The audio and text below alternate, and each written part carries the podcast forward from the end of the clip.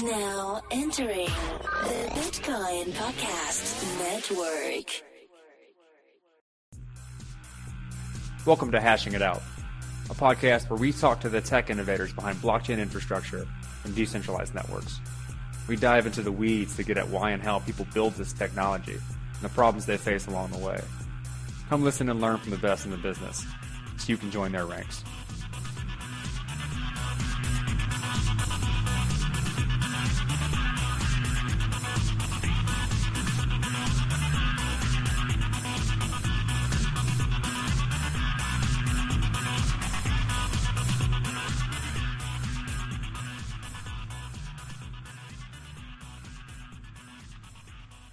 Episode 14, hashing it out. Today we are joined from with uh, Thayer Khwaja from the Masari coin, a uh, fork of the Monero coin. As always, Colin is here with me. Say what's up, Colin. What's up, Colin? Uh, Thayer, you want to um, do the standard introduction? and Tell us kind of how you got into the space and uh, what you're working on now. Cool. Yeah. So uh, my name's Thayer. I got into this space last year.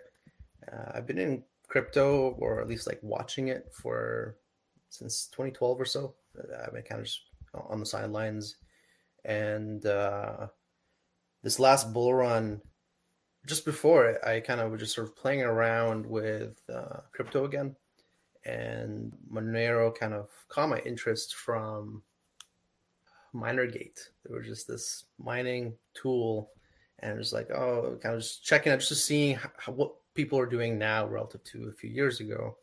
And kind of just went from there. And i saw monero and uh, what really fascinated me was the um, the masked uh, transactions. And i was like well how are they doing that you know? How do you sort of make sure that there's no double spends and that kind of stuff? And it sort of just kept going and i found that specific technology really interesting. And uh, that sort of ended up what uh, brought me into Masari, which is this uh, coin that I started, and now we're here. So uh, sort of uh, that's kind of the short form of how this cryptocurrency started. Uh, I don't know if you were looking for anything specific. Yeah, how about how about, I, I got something else real quick. How about what's your background before getting into crypto? Why did you have the skills to then start working in this type of stuff? Um, my background is uh, at least career wise is in um, distributed systems. So just essentially um, uh, data engineering is kind of like my, my current software title. Mm-hmm. I'm just working with large scale uh, data systems, and they're not like huge. They're not Facebook level. Like we're still just sub petabyte, so like half a petabyte or so. Uh, but that's kind of my background, which is just uh, a normal to an extent uh, software background and uh, I don't have too much on the cryptographic side in terms of experience, uh, but that was just something that I found interesting, and it was a bit of a sort of learning curve. It was like, okay, well, I'm trying to read these white papers, and there's all the stuff that's coming out that uh, that's out of the paper that I didn't have experience with beforehand, and I had to sort of go and learn it. But uh, I don't have any sort of direct to cryptocurrency skill set but uh, I do have experience with scale, and uh, that's kind of sort of what morphed the roadmap for Masari, where uh, I see some things in the CryptoNote uh, protocol, and uh, it can be scaled in a certain way that is very different from what's out there at the moment. Great. Actually, let's just jump right into that. What um, what are the things you noticed? Uh, in the crypto CryptoNote protocol that you think you can improve upon, and how does your experience with distributed systems tie into that? How did you what what did you pull from to to make these improvements and you know design this? Yeah, so uh, in the roadmap, if anybody kind of looks up the uh, Masari sort of website or anywhere they find information on it, they might see a hint of uh, a reference on something called Blocktree, it's something that I, I it's a name that uh, I came up with with um, this protocol that I'm thinking of, of that is fairly unique to CryptoNote. And uh, the reason it's unique is uh, you can partition outputs pretty easily with CryptoNote uh, protocol than if you were trying to do this on Ethereum or Bitcoin. So um, to use Bitcoin and Ethereum as an example, um, Bitcoin uses uh, those unspent transaction outputs uh, to kind of make sure that there's no double spends and that kind of stuff. But uh, Ethereum does balances. And in the crypto CryptoNote sort of realm, whenever I make uh, an output, whenever I sort of make a transaction, I am let's say let's say the um, Colin is the recipient of an output that I'm about to spend to you.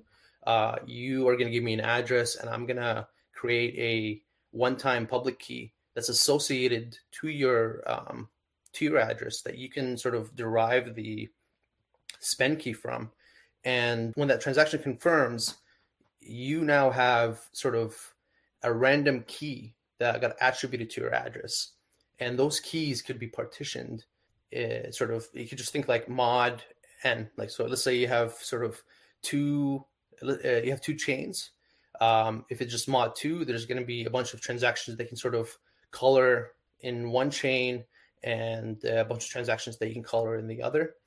And um, when you sort of want to uh, think uh, on how to scale a system that allows you to partition transactions pretty easily, you can now think about hey, um, if I want uh, two chains in parallel, uh, you can uh, essentially just say that hey, this first chain can only uh, deal with this partition of transactions.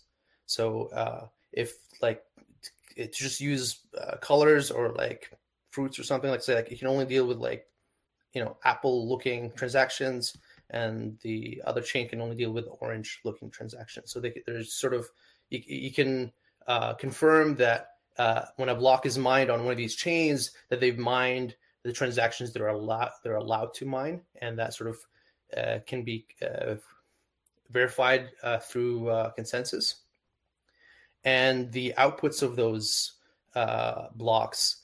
Um, it, so, like with the block tree thing, the, the one thing that's specific to it is it's a synchronous uh, protocol proposal.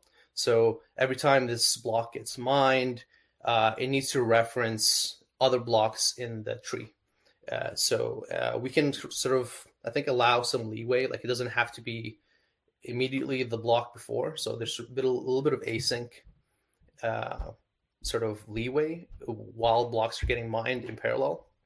But uh, let's say um, I'm a certain block height for one of my chains, and the other chain it should be uh, on par, but it's one block behind. I can still reference that block in uh, w- uh, when I'm making this new block, and uh, whatever transactions that are made in my chain will get referenced by the next block, assuming it used uh, the uh, assuming it referenced uh, the other blocks.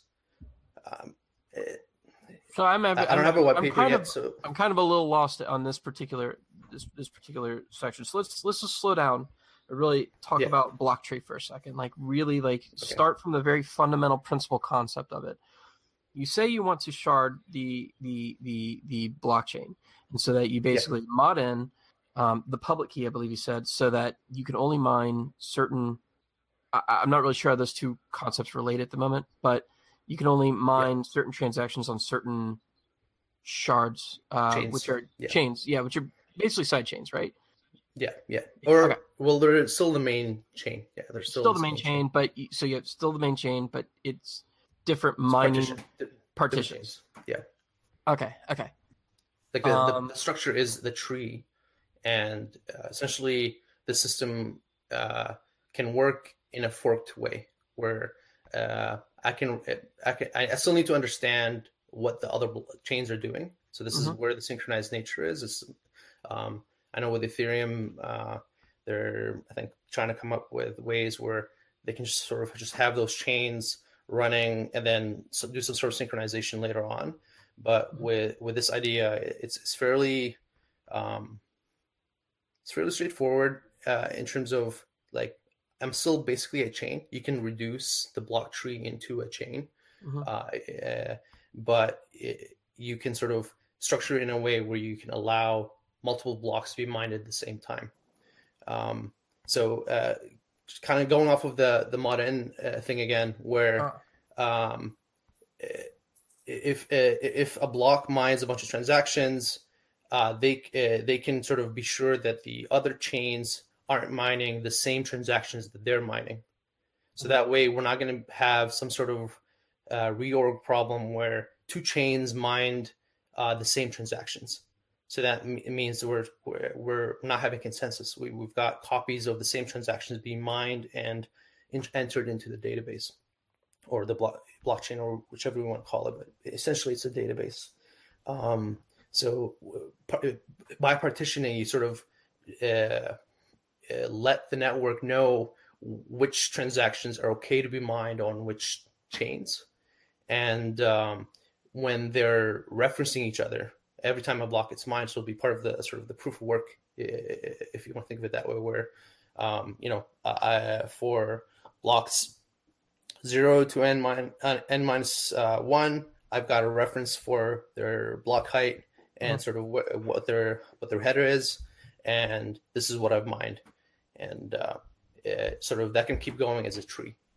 I have a few questions um, in terms of overall structure here and like how dynamic it is. You say mod n, is that n a dynamic number or would it be like a Yeah. like a it is. So you can change the the amount of chains in this tree dynamically as the chain moves.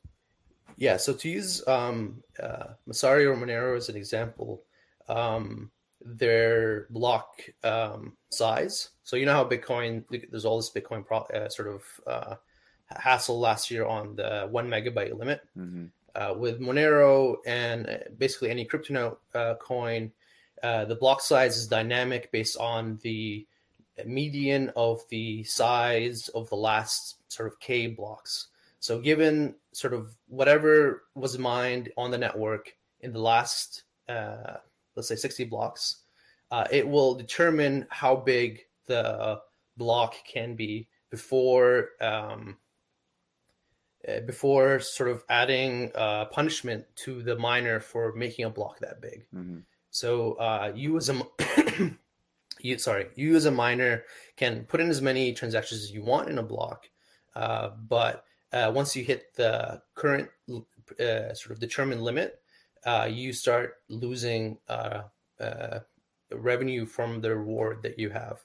So, uh, uh, uh, but the bigger the transactions get uh, over time, let's say that you know you, you have all the blocks are full for the last whatever number of blocks. Uh, the next block uh, will just be a little bit bigger, and that can keep going. Um, that same model could be put into um, this sort of block tree idea, uh, where uh, let's say we're full uh, and we are constantly having very large blocks. At some point, uh, you can decide as a network, hey, the last K blocks were uh, really fat. They're they're really full, and uh, we hit some sort of uh, limit on how big we can make these blocks. Let's now split uh, by two and sort of fork the chain into the tree. So at that point, basically everybody would be able to determine that this next uh, after this block needs to fork into two blocks uh, or into two, chains where there are two different blocks being mined, and that would be determined by essentially just transaction um, or sorry block size. And if uh, the network sees that it's not getting enough transactions, uh, let's say you know we, we got this massive influx of transactions, all of a sudden it forked into a tree, and uh, for the next 24 hours, let's say um, it was really busy, and then it slowed things down, and the last uh, K blocks uh, are have not that many transactions. The network can determine that hey, um, uh, right now we're uh, a, tree of uh, two chains, and this is too much uh, too much scale. Like we, we don't need this, and it can sort of fork back into a chain. So you can sort of have a um, yeah, it can just kind of d- either divide by two or uh, times by two in in terms of how many chains you can have as part of the tree. Okay. Um, and you can, you can you can bring that into the protocol where it's like, hey, just dynamically scale as much as you need, and this will allow, um, you know, given however how many transactions you can mine per block, um, uh, n blocks times the number of TPS uh, per block. The next question that seems to be be what would seem to be a difficult situation is how do you deterministically differentiate what block can mine what? Like you said, like you know, say Yeah. a, a certain chain mines a certain type of transaction. How do you do that automatically? And then how do Yeah. you then um, the next question would be how do miners keep track of what forks are supposed to be mined and the transactions mined on them, which kind of tie together. Right. So um, I was trying to use this analogy earlier. I think it's a shitty analogy, but uh, it's uh, it's it's, uh, uh, it's some way of uh, uh, making it uh, more real instead of just numbers. But um, when you partition these chains, uh, so like in terms of numbers, like let's say uh, all these transaction outputs, they're all one-time public keys. They're all just a number, and uh, let's say that let's say just a chain of two. Uh, this tree at the moment, in theory, is just two chains. Um, uh, that means the the transaction that I just sent Colin, uh, let's say it falls in the mod uh, uh, when you mod two, uh, that it falls in the zeroth chain. So it's in the it's in the absolute first first chain, and that means that that block that chain can only mine um, sort of that transaction when it's being spent. Oh, okay. You're bifurcating the state, and then those change only look at that particular um, section of their state to look to see Yeah. who has access to then spend um, that on that on-chain state. So like they'll only care about things that reference those transaction IDs uh, when they're being spent. when they're being So- spent. So they're monitoring the the entire transaction pool for those things. Yeah. So, So- uh, uh, the problem that would I think uh, manifest here, and uh, there, are, there there are ways to sort of consider this, but I think uh, uh, it's just a consideration. Let's say I make a transaction that, as inputs, has uh, outputs that fall in both um, both chains. That means I have a transaction with inputs that are coming in from different chains. Uh, uh, we can sort of, as part of the protocol, either restrict it so that you can only use uh, outputs from, uh, gi- given whatever the network's currently at, from a certain uh, trans- uh, from a certain uh, partition, or have some sort of a way of determining, hey, okay, I've got a dirty uh, transaction here. Um, we, to deterministically figure out a way to um, uniformly distribute it across between the two chains. But we can't have both chains mining the same transaction because uh, if you do that, uh, the network would essentially start to panic like, hey, we, we've just mined the same thing twice. We can't have that. Um, and uh, in terms of indexing, uh, when those transaction new transactions get made, they're going to have a specific index in the database. Um, uh, it, it, it'll it'll basically there, there's a an input problem, and the, the, there would, you would need to partition the transactions uh, properly. But uh, in theory, uh, that, that's pretty much how you would partition. Um, uh, one chain can deal with only uh, inputs uh, from uh, a certain certain range of outputs, and its output can be whatever it needs to be. So, uh, uh, like if you're making an output to um, Corey here, and that output happened to be in the other chain, it's fine because um, the other chain will will see that new transaction being confirmed uh, the next time it sees the block being conf- uh, uh, being emitted, and uh, uh, when the next time it references the block, let's say there was a block that just got mined and it referenced the other chain uh, where your transaction laid. Um, it can now use that output if uh, Corey wants to spend it uh, again. This is really hard without any pictures or anything. Yeah. yeah. So like I have, um, uh, I was actually talking with some of the guys on the core team yesterday, and like uh, he was like, you know, I'm I'm just gonna make at least for now a small diagram, just sort of at least visualize it a bit, but it does need a white paper to sort of be laid out and uh, guys like you or anybody else could look at it and peer review it. But um, uh, So my question is, I guess let's let's start with the distributing of hash power. Does that does that have a concern? You split the you split the chain into one direction or another. How do you know that the hash power is being distributed evenly or in a Right. reasonable way? Yeah, so uh, this is where the referencing uh, comment that I uh, made comes in. Um, if these chains can just sort of be mined uh, without considering the other chain, Mhm. uh, over time, uh, the difficulty of those chains will drop because we, we're getting, in, you know, uh, uh, let's say up to half of the half of the um, miners on the chain. That means it's going to be too difficult, and it'll sort of be just less, and that is an attack vector, and that would cause problems. But when you reference uh, when these chains are aware of each other, uh, there's a cumulative difficulty that's there that is, if, essentially sums up to what the entire network uh, difficulty is. Uh, so if somebody's trying to attack one of these chains, they're trying to do a 51% attack or uh, wh- whatever kind of attack they might be doing, um, uh, they're going to have to deal with the entire network rejecting what they're doing because there are a bunch of uh, uh, blocks that have referenced a certain uh, block that they're trying to attack, and then it'll have a cumulative difficulty that they need to um, uh, they need to exceed. So they can't Right, just but- how does that affect hash power? Like the original question was like you've got all these, you're splitting the chain and then you're mining separate forks of this Yeah. chain, and that keeps going and going and going.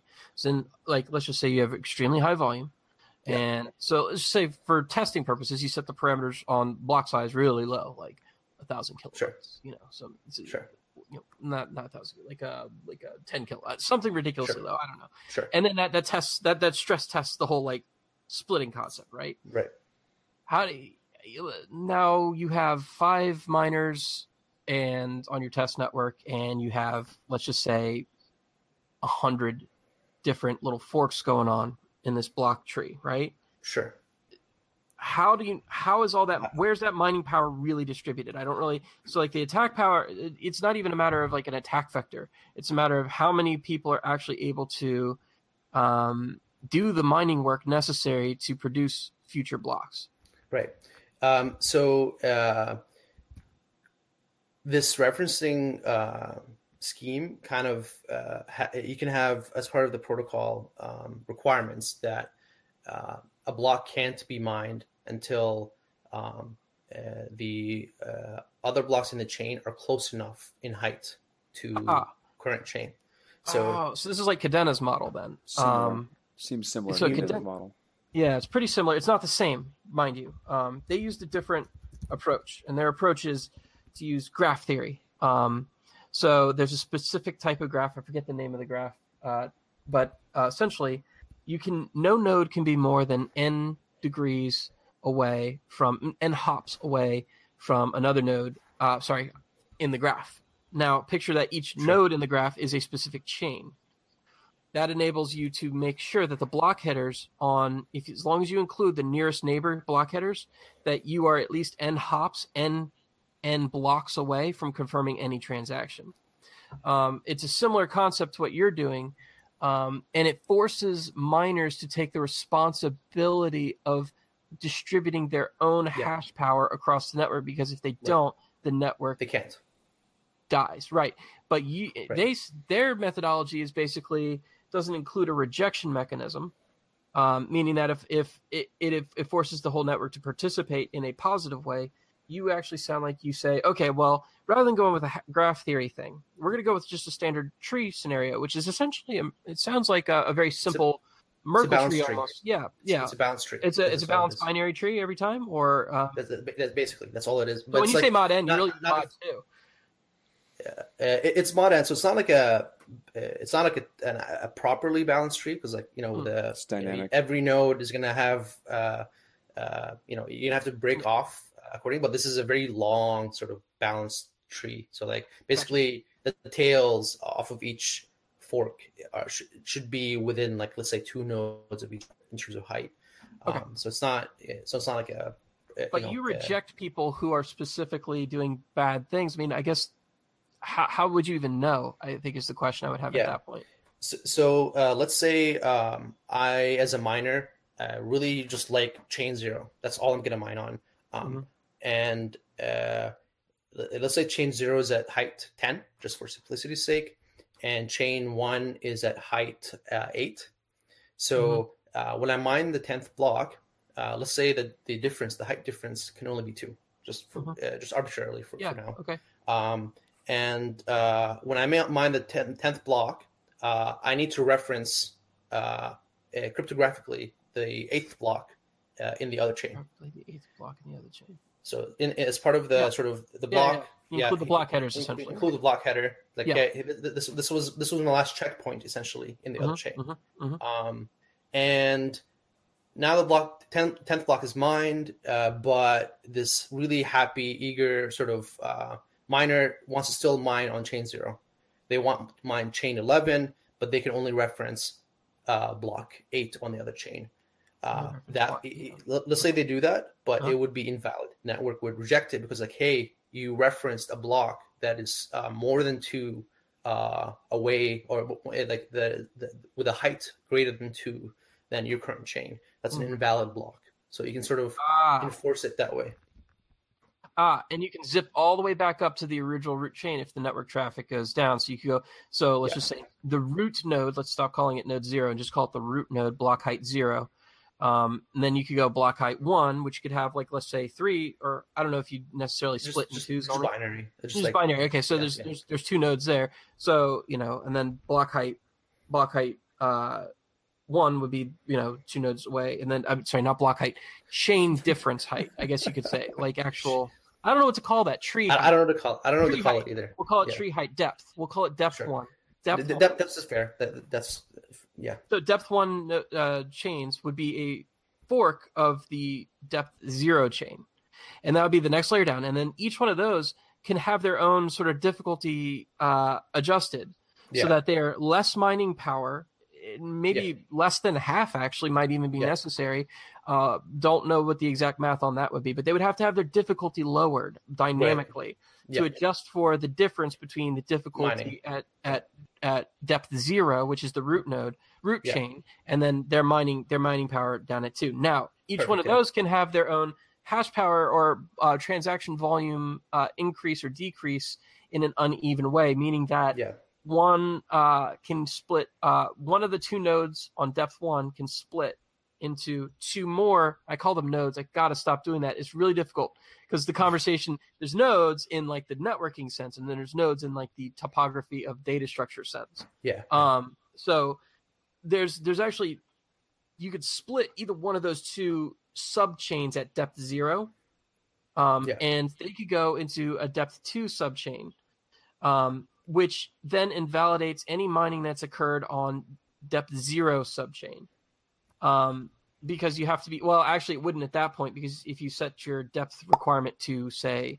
two then that would be a problem i, I see where you're going with this i think um i think there's a couple issues that that i i, have with this Have. uh, how do you ensure that one side of the tree doesn't become overpowered Right. So, um, in terms of overpowering, uh, you kind of already brushed on it. Um, because we've got these two independent, uh, or not independent, like they're interdependent chains. They do, they do depend on each other, but they're they can run sort of uh, on their own to an extent.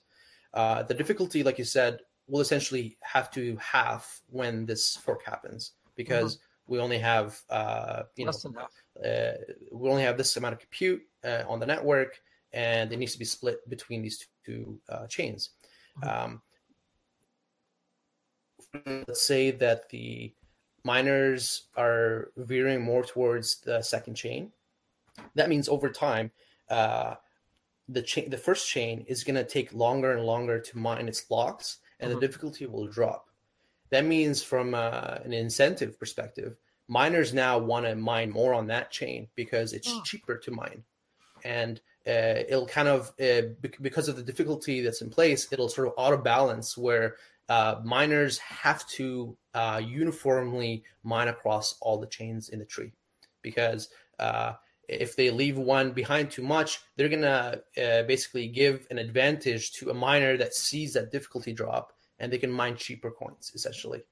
Um, so that that sort of maintains the balance um, and the hash rate uh, basically being even between them because a it's going to be cheaper for somebody else to mine the block uh, if somebody's uh, or if uh, as aggregate we're neglecting a chain and um, the the height requirements the sort of the uh, the node height requirements uh, uh, to reference these chains will force people to mine on other blo- other chains anyway. So if one chain is basically now unmineable because some some other chain is too far behind, then people are going to need to jump to that chain.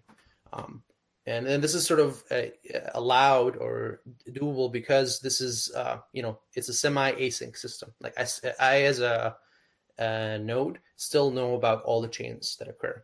So uh, uh this is essentially like a step towards being more async, where maybe I don't need to know about what's going on in the other chains.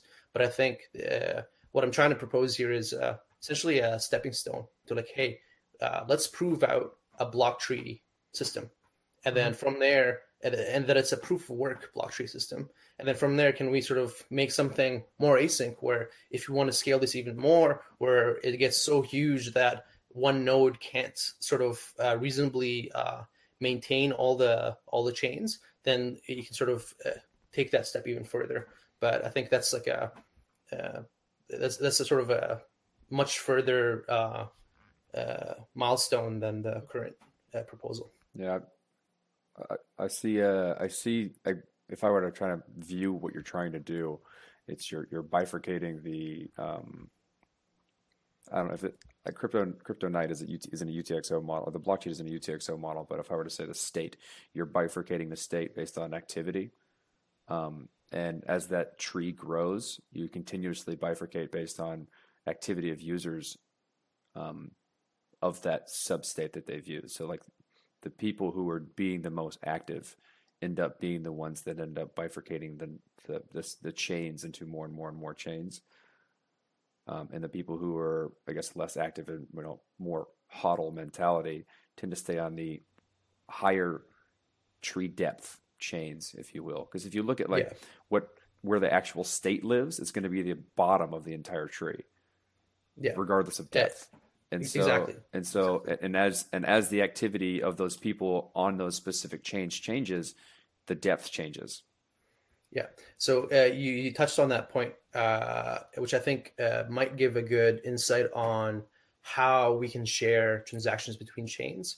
Uh, basically, like you said, basically the bottom, the, the, the lowest height chain is essentially the minimal um, active space. minimal height that people can pull transactions from, because uh, uh, for that chain at a certain height, nobody can sort of use uh, chains. Uh, sorry, it, you can nobody can use outputs uh, higher than that height because there's still sort of uh, um, uh, consensus to sort of settle, and um, uh,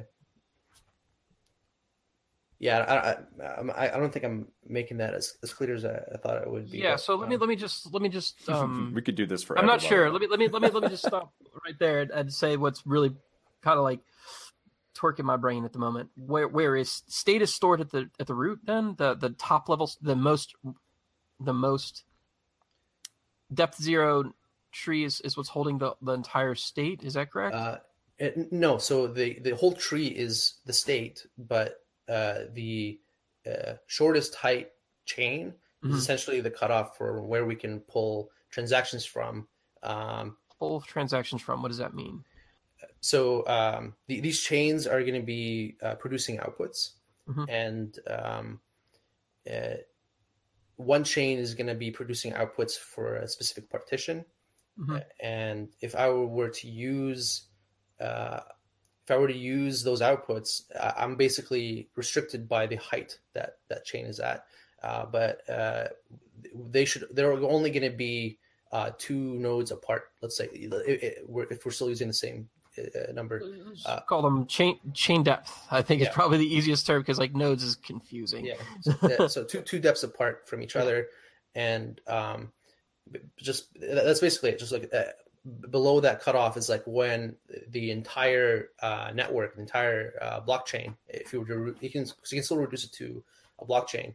Uh, the entire blockchain at that point is accessible to pull transactions from. Uh, so let's say I, as a user, want to send you guys uh, some Masari, um, and I have outputs in both chains. I can make I can make transactions that are going to be sort of uh verifiable. It's like uh, it's like a regular chain. Like I, I guess I'm I'm saying the same same same thing. Oh, so you could submit a transaction to. So, like, let's say I wanted to. Let's say I'm I'm eight down on one chain. I want to send a transaction on that particular. Let's this is called uh, the the leaf leaf depth eight, and the other one is on a whole nother side of the side of the the tree, and it's leaf leaf depth ten.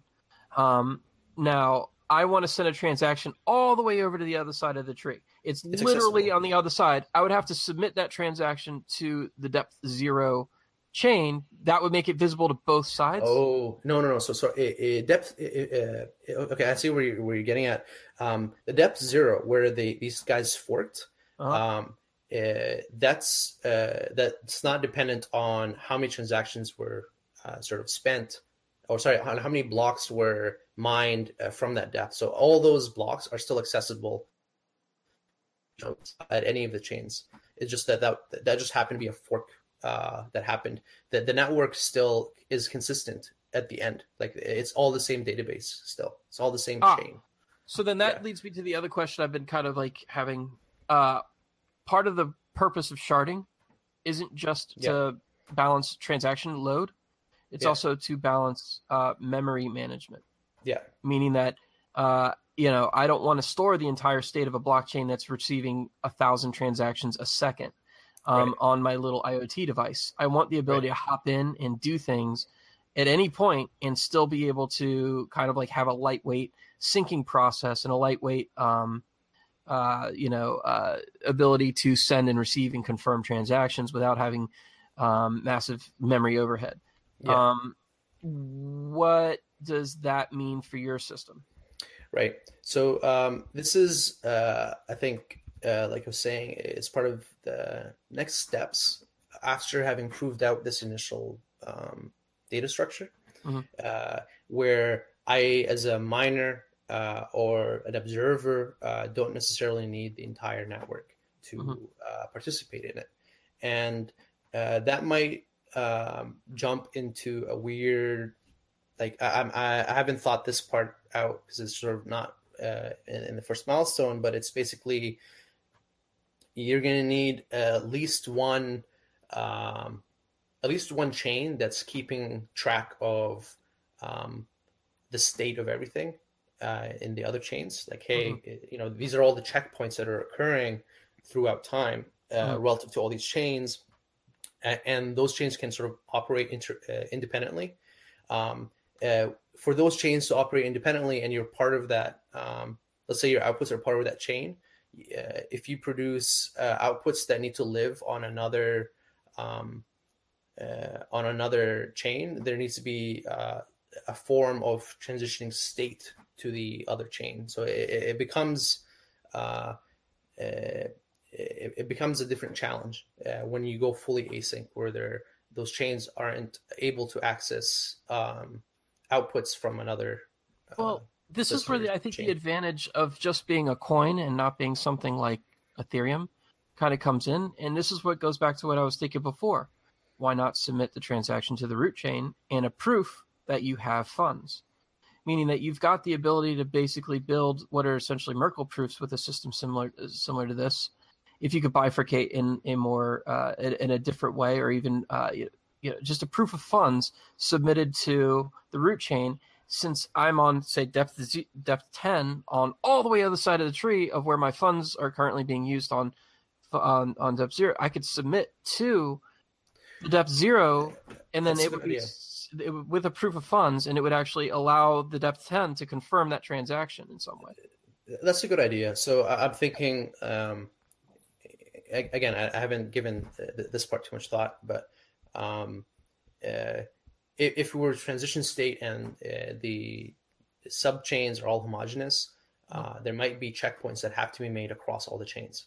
So uh, you know, we're all split, great, uh, but at some point, in, as part of the proof of work, everybody as part of the protocol has to come back together at a certain uh, height Uh-huh. and uh, that would be the sync point from one chain to the other where now your funds are accessible and you can sort of repeat where the split might happen again um, but um, and I, uh, I, feel like, that, even idea. doesn't even need to have like a checkpointing system because you can Yeah. you can you can literally as long as you're submitting the block headers for all the way up the chain and then the root chain is kind of like a beacon Right. I feel like you could just every time a block is produced, you also produce a, um, a hash in that root blockchain, and then every time you want to submit a transaction to somebody on the other side of the chain, you could submit a proof which agrees with that hash. Yeah. Um, which is very difficult cryptic you know, to fake and to a high degree of confidence. I feel like you could actually prove that this transaction is valid, and you only have to do that all the way up to the point where the other you're trying to go. So let's just say we cut this tree in half, okay? And I want to go only up to the fourth depth uh, from where I am. I'm at eight depth, and I want to go up four and over over three. I only have to submit to the parent of both of those both of those over three over Sure. two. Yeah, I only have to submit to the the parent of that particular one, and I can actually make a proof which goes only up to the point where I need it. So, um, eh, to give, because you guys did state that um, this is the first uh, talk on uh, Yeah. like a Yeah. full coin. Um, uh, the there's a the one thing that makes this easy is also the, the thing that would make what you're talking about a little bit hard, and that's why it's Mhm.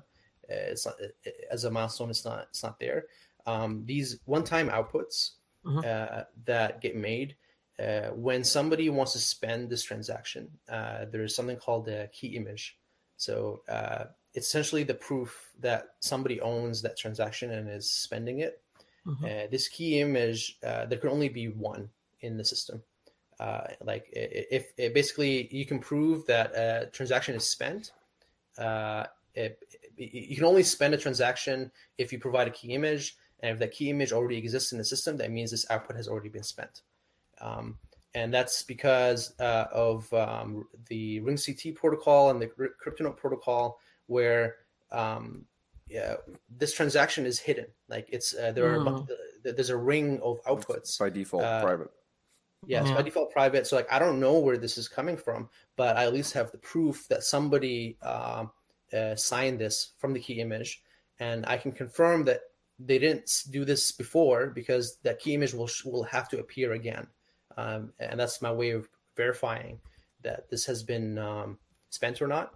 Mhm. Um, so uh, this uh, this fully async model would have to account for the current system where uh, that's kind of the what's what's there where uh, you know I have to provide these transactions.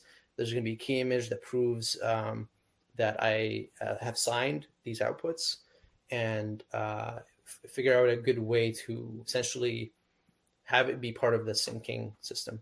I have a question about kind of your, your initial initial design decisions and, and, and what leads to what you've been talking to just just now is is why did you choose Monero to fork from? Did did it- did it afford you some luxuries in terms of Yeah. scaling out um, how to do sharding and things like that, or was it you were initially um, interested in the privacy aspects of Monero and then you just got set with the foundation that CryptoNote is and how Monero works? So um, uh, Monero, when I first came across it, it was just by chance. Um, and, but the more I looked into it, the more its features really stuck out for me. So this is where my background in distributed systems came in, where uh, I'm, you know, I kind of uh, at one point I'm sitting down trying to understand how these proofs work. How how does the you know how do you use homomorphic encryption to uh, you know confirm that there's no double spends and all this kind of stuff and the um, this the one-time public key outputs really stuck out for me because it's in, in a very similar way how distributed systems work where um, i need to do things at scale these things don't necessarily need to know about each other. You can just sort of uh, in parallel compute a bunch of things uh, across different machines. And there's the whole scaling paradigm that, that, that at least is currently uh, you know like Spark or Hadoop, uh, they kind of map reduce, and that, that functional programming paradigm is very prominent in in that in, in that sort of uh, sector. And it, this one-time public key uh, uh, sort of part of the feature really stuck out for me as a thing that you can partition. Like I don't need to um, have a single chain that is uh, uh, uh, to process all of this. I can have many chains that can process all of these, and I can partition the data in a way that um, is uh, valid. That the, the- I'm not going to have duplication of transactions uh, because I can partition it. Slash shard. I, I know sharding is the keyword that everybody likes to use in crypto, but It's the same Um, concept. You're partitioning yeah. state somehow, and then Yeah. finding ways of people to have strong guarantees that they can move one state to another state, or one partition to another partition, or shard Yeah. to another shard, whatever whatever you want to call it. You're just Yeah. making sure that the people who are validating transactions or watching the blockchain don't have to watch the entire thing at the same time. Yeah. So uh, the uh, uh, the caveat uh, again, uh, like, like I said before, is uh, as this for this first pass, it's not fully async. It's Mhm. partially async, where uh, you know the daemon still needs to know about the other chains, but that's something that could be worked on uh, once that gets proved out. You know, I, I- I still need to put out the white paper. It still needs to be peer reviewed, and uh, you know these kind of conversations need to be uh, had uh, quite a bit. You guys are actually the first people I've really talked to. There's some people from from my work that I've kind of discussed this with, but um, uh, there's only one person uh, that's actually part of my team that can actually sort of uh, that has enough technical know-how within cryptocurrency. It, it's uh, uh, so it's Yeah, you're it's gonna. a bit hard. It's, it's hard to uh, find people that one aren't ideologically driven enough to like outright reject what you're doing because it's not what they're doing, and two have the prowess to be able to understand what you're saying. Uh, and so- critique it. and critique it. So I look forward to Yeah. seeing. I look forward to seeing the white paper and seeing if I can find Yeah. faults and potential solutions to those faults if they exist.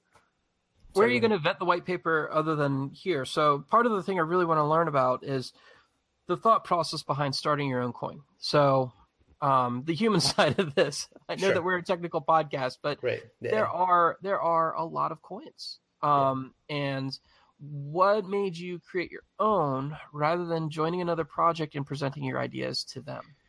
Yeah, so um, I I could have uh, just worked on Monero, and like uh, it's possible this might have been the better approach where I got uh, more experience uh, through Monero first before I kind of jumped ship and came up with uh, my own fork. Um, the Great things are done by people who do it before they're ready to do it. You know, That's how the uh, world works. You know, you know, if you're ready to do it, then you're already past the point where you need to be.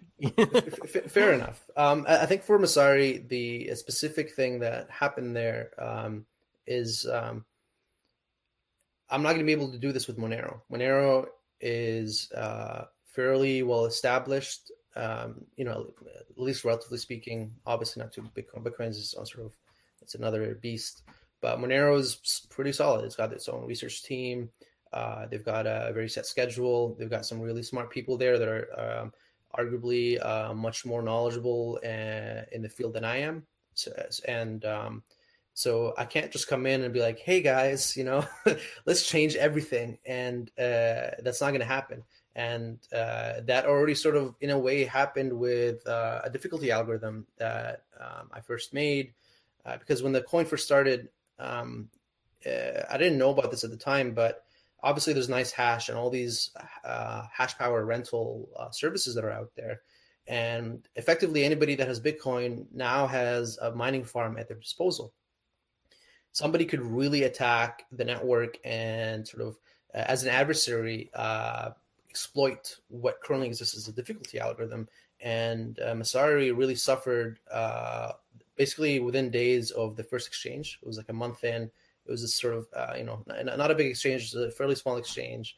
And somebody came in and started uh, completely, completely um, exploiting the default algorithm that Monero was using. Uh, Monero was fine. It was essentially just using a simple moving average to compute difficulty block to block. But um, for a small coin, somebody could essentially just come in, um, completely blast the network with compute for the first, um, say, like third of the blocks, and uh, leave. So now the difficulty will start creeping up while there's no miners on the network, and Right. um, so it And- wasn't oh, man. responsive. Yeah, so it was that was that was really bad. But it's Um, great because you're doing a coin which splits the difficulty, meaning that the problem that Monero has with their moving average thing won't, won't impact Monero. But if you're splitting the difficulty on your on your on your system, like you know, the fact that you were a small coin and were attacked in this way Yeah, is actually proof of hey, we need to fix this, and how do we fix this, and how can we test that? exactly. And uh, so I'm I came up with something, and I feel really bad for this because like the I started making commits and people um, because uh, this was happening everywhere. This wasn't just Masari. We're Mhm. picking up incomplete part of the code that I had, which had some uh, sort of bugs in it, and kind of just put it in their code and left it behind. And they got sort of exploited on a thing that I that was in my code uh, because they sort of just copied and pasted without looking too much on what was going on.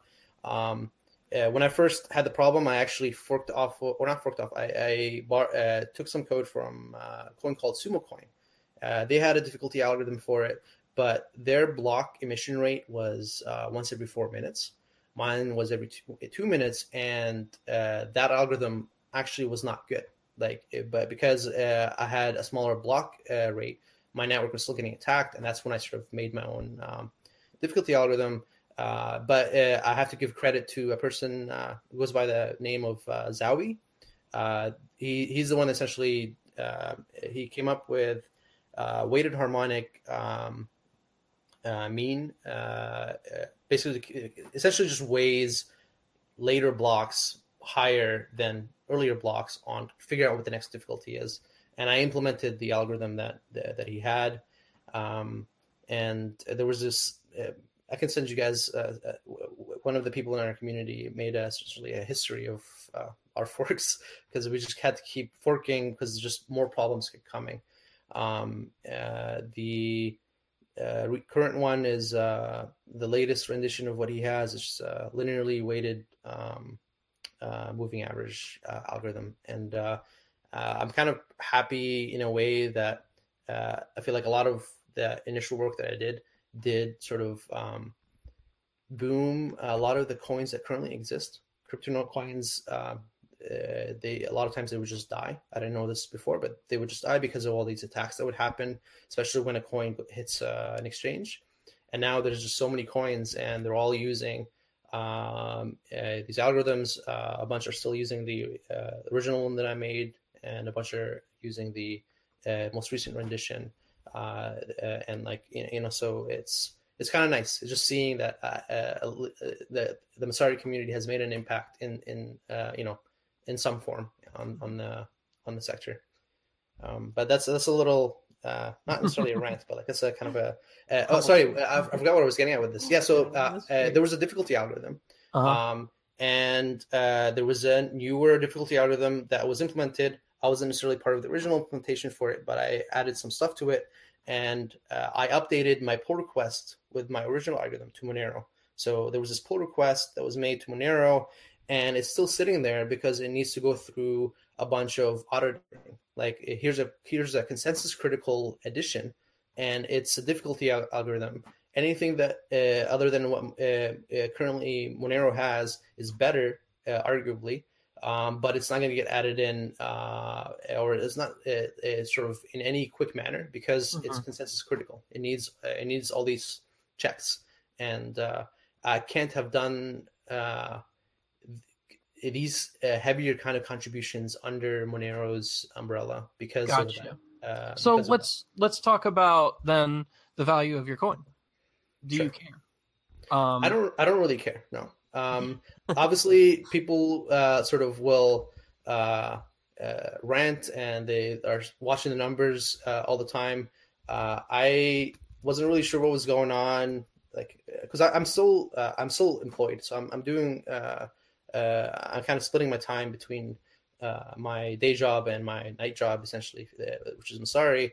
And this past while, the coin sort of tanked a lot in price, and I wasn't I didn't even know that was happening, and there was just a lot of ranting uh, uh, uh, and sort of what's going on, and like you know, it, it essentially just there's the, the market's uh, going down in general, and there's all this stuff, but I don't really pay attention too much to the price.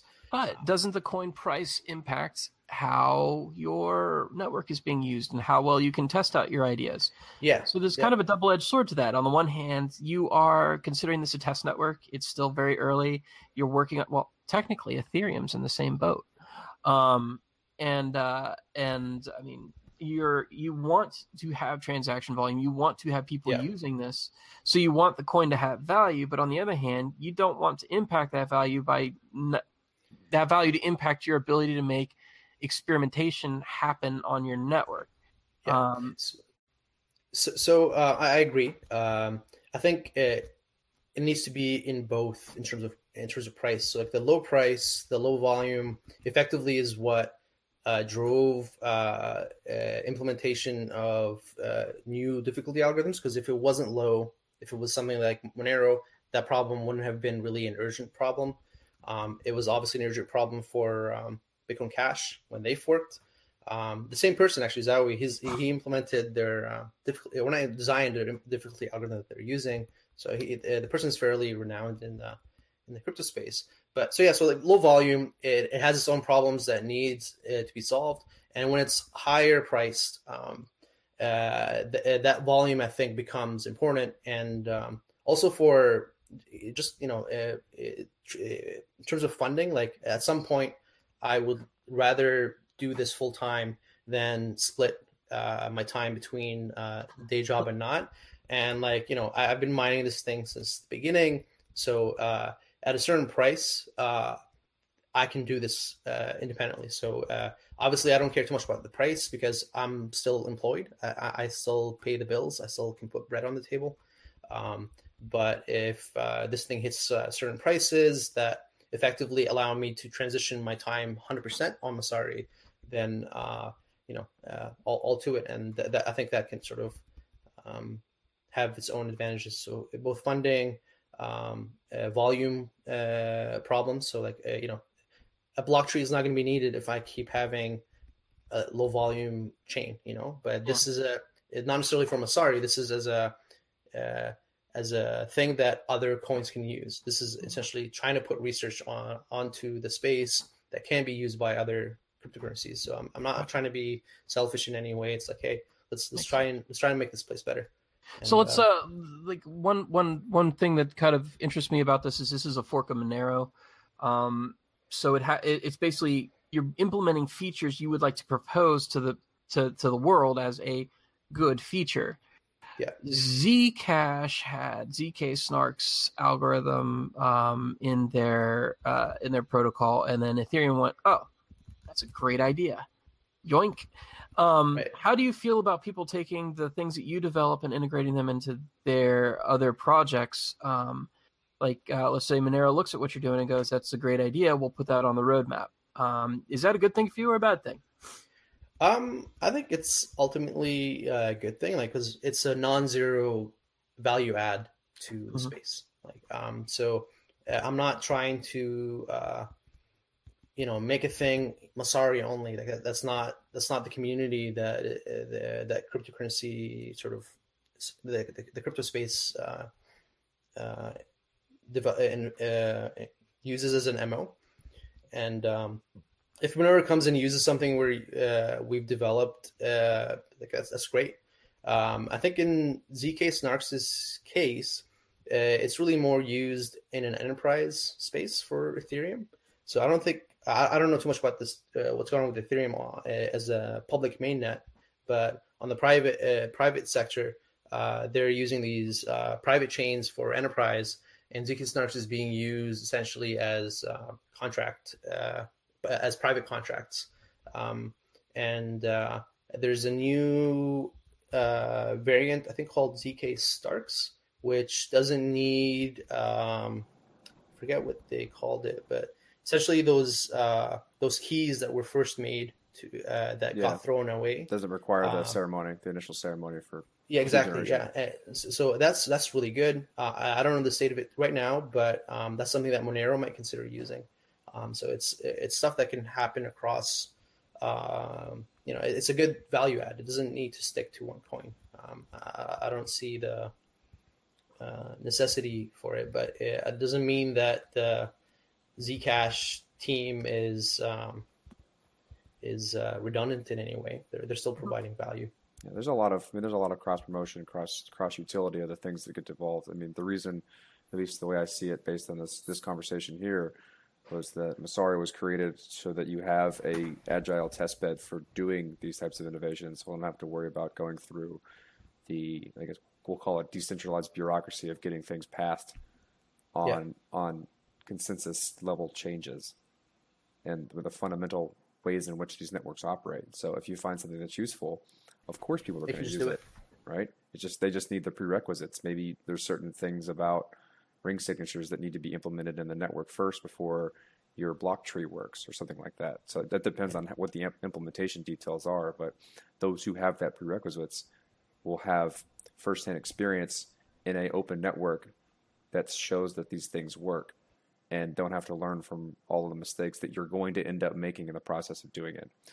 And that's just the way this that seems to be the way progress in this space works. And the people who would like to make a bet on whether or not that's going to be a useful scenario can buy the coin and contribute to what you're doing in hopes that yeah.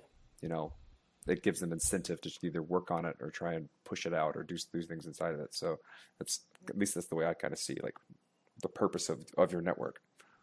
There's um uh, I think there's a phrase uh, I kind of agree with, or I would like to aspire to this uh, as much as I can because obviously it's not at this scale yet. But uh, for Masari to be it, Masari to Monero uh, for it to be uh, the same as Litecoin to Bitcoin.